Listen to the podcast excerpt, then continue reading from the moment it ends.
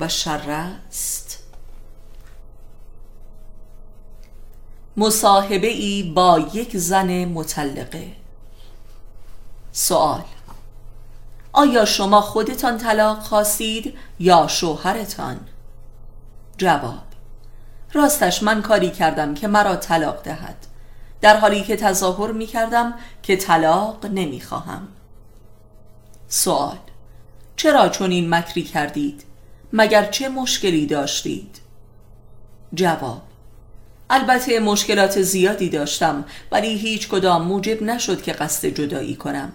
همه اش منت میگذاشت همه اش احساس ایثار داشت همه اش متلک میپراند و غر می‌زد. ولی آنچه که مرا جدا به فکر طلاق انداخت توقع او در پرستیدن او بود و من هرچه که تلاش کردم نتوانستم قلبا او را بپرستم. او مرا دوست می داشت ولی می خواست که من هم او را مثل خودش و به روش خودش دوست داشته باشم و من هرچه کردم او را راضی نکرد و نهایتا یا مرا بی عاطفه می خواند و یا ریاکار.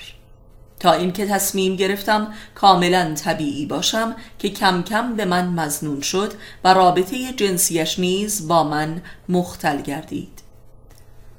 و در بهانه طلاق بود و مرتبا از من درباره احساس قلبیم درباره خودش سوال می کرد و منظورش این بود که از من بشنود که او را دوست ندارم. بالاخره این رابطه دچار عذاب جنسی و عاطفی شد و من هم علا رغم احساس قلبیم به او گفتم که دوستش ندارم و هرگز هم نداشتم. از آن پس در رابطه جنسی مثل جسدی بی روح تسلیم بود که او نیز دچار عذاب می‌شد تا اینکه بالاخره پیشنهاد طلاق داد و من هم با هزار منت پذیرفتم. در واقع به او کمک کردم تا تصمیم خودش را بگیرد. با این کار هر دو را راحت کردم. این بود مکر من. سوال آیا او دقیقا چه رفتاری را از شما طلب می کرد که شما نمی توانستید؟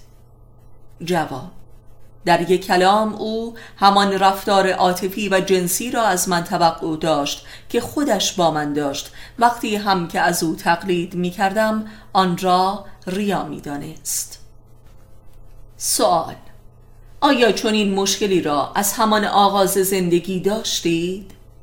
جواب خیر این اواخر مسئله دار شده بود. در واقع خودش در محبت به من کم آورده بود و در میل و توان جنسی نیز مسئله دار شده بود و تقصیرش را به گردن بی محبتی من میانداخت.